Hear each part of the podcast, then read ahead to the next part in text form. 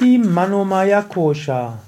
Kommentar zum Vers 167 des Vivekachudamani. Shankara schreibt: Manomaya Kosha, die Emotionshülle, besteht aus den fünf Wahrnehmungsvermögen Jnanendriya und aus dem Manas, dem Geist. Sie ist die Ursache für den Ich-Sinn und die Empfindung von Mein und die Geteiltheit der Dinge. Äußerst machtvoll erschafft sie die unterschiedliche Wahrnehmung der Formen und Farben. Sie durchdringt die Energiehülle Pranamaya Kosha. Hier sind wir also bei der Manomaya Kosha. Shankara spricht von den fünf Koshas, Anamaya Kosha, physische Hülle, Pranamaya Kosha, die Prana-Hülle, die Energiehülle, Manomaya Kosha, Emotionshülle oder geistig-emotionale Hülle, dann folgt Vijnanamaya Kosha, also die Erkenntnishülle, und Anandamaya Kosha, die Wonnehülle.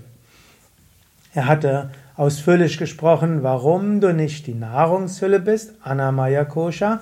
Jetzt spricht er davon. Und dann hat er davon gesprochen, warum du nicht die Pranamaya Kosha bist. Und jetzt spricht er über die Manomaya Kosha. Vielleicht gibt es ein paar Worte, die dich dort etwas erstaunen.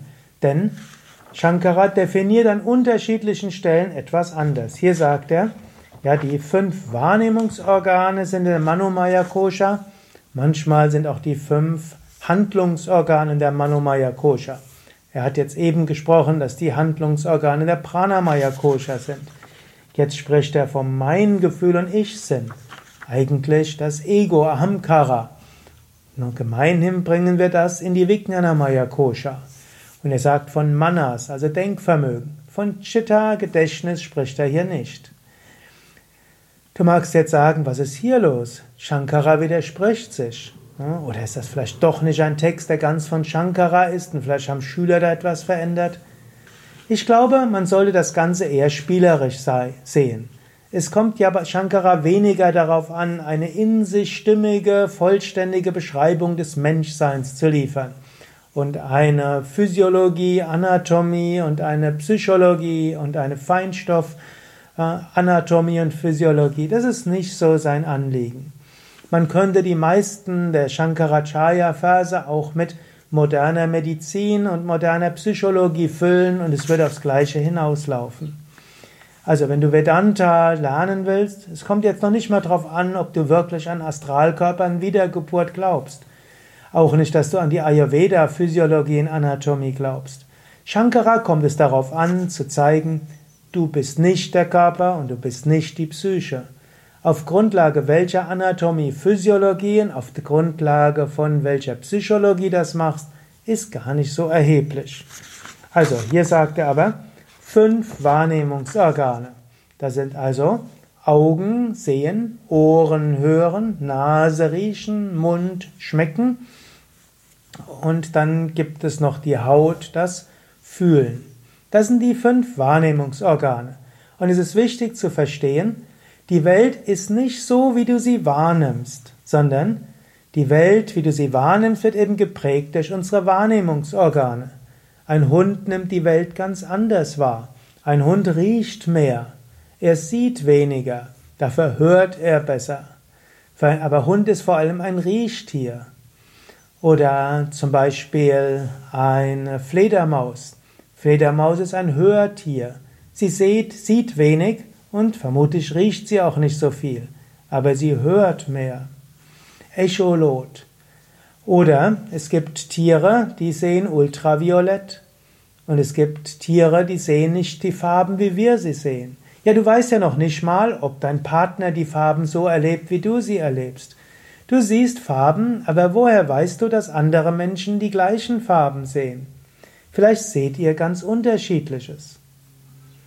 Die Welt, wie du sie siehst, wird geprägt von deinem Wahrnehmungsvermögen. Und das ist wichtig zu verstehen. Und dann kommt dein Geist, Manas, und er verbindet das noch mit Gefühlen. Überall ist Gefühl dabei. Du bist keine reine Analysemaschine, die alles sieht, sondern da ist Gefühl dabei. Das eine magst du, das andere magst du nicht. Vor dem einen bist du ängstlich, das andere bist du ärgerlich, das eine energetisiert dich, das andere weniger. Das gehört alles zum Manomaya Kosha, die Emotionshülle, also geistig-emotionale Hülle. Hier sind also die Wahrnehmungen, die spiegeln sich im Geist. Und der Geist füllt das mit Emotionen, oft auf der Grundlage von sogenannten Samskaras, also früheren Erfahrungen, und Vasanas, Wünschen. Das zusammen ist das, was du jetzt erlebst. Und dann kommt das Ego. Das Ego kommt dann aus der Vijnana Maya Kosha und identifiziert sich damit. Und gerade der Geist, da ist die Identifikation am schwierigsten zu lösen. Denn im Geist sind dann auch wiederum die Samskaras und die Samskaras sind auch deine Fähigkeiten, deine Talente, deine Persönlichkeit. Und Menschen identifizieren sich in besonderem Maße mit ihrer Persönlichkeit, ihrem Temperament und natürlich auch mit ihren Emotionen. Und Prana und Manomaya Kosha durchdringt Pranamaya Kosha. Jetzt, wenn du das Ganze als Feinstoff sehen willst, kannst du sagen, der Körper hat eine gewisse Ausstrahlung.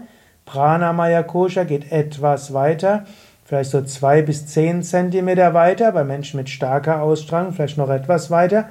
Manomaya Kosha strahlt etwa eins bis drei Meter um dich herum.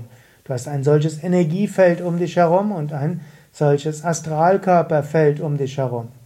Menschen mit feinstofflichem Wahrnehmungsvermögen können das durchaus sehen, die verschiedenen Lichtschichten des Energiesystems. Ja, also daraus entsteht dann die Geteiltheit der Dinge. Du nimmst etwas wahr, du sagst, da ist der andere Mensch, da bin ich, geteilt. Hier ist Mensch 1, da ist Mensch 2, geteilt. Hier ist oben, hier ist unten, hier ist vorne, ist hinten, links und rechts. Aber die Welt ist nicht so geteilt. Alles hängt mit allem zusammen. Ohne die Schwerkraft wäre kein Ding hier auf der Erde, würde sich wegbewegen. Schon über die Schwerkraft sind wir verbunden. Oder alle Lebewesen sind über die Atemluft verbunden. Alle sind verbunden, weil sie auf der Erde sind. Wir sind nicht so geteilt. Es ist eine Funktion des Geistes, uns geteilt zu sehen. Auf der physischen Ebene sind wir verbunden über den Atem, über die Nahrung, über Temperaturempfinden, über die Schwerkraft, über die Erde. Auf der Prana-Ebene sind wir verbunden, weil Energiefelder miteinander im Austausch stehen.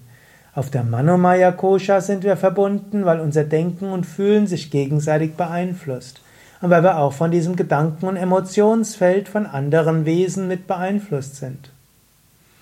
Mache dir das bewusst, sei dir dessen bewusst und lebe aus dem Bewusstsein, ja, meine Wahrnehmung lässt mich unterschiedliche Unterschiede wahrnehmen, aber dem ist nicht so. Wir sind alle verbunden und in der Tiefe der Seele alle eins.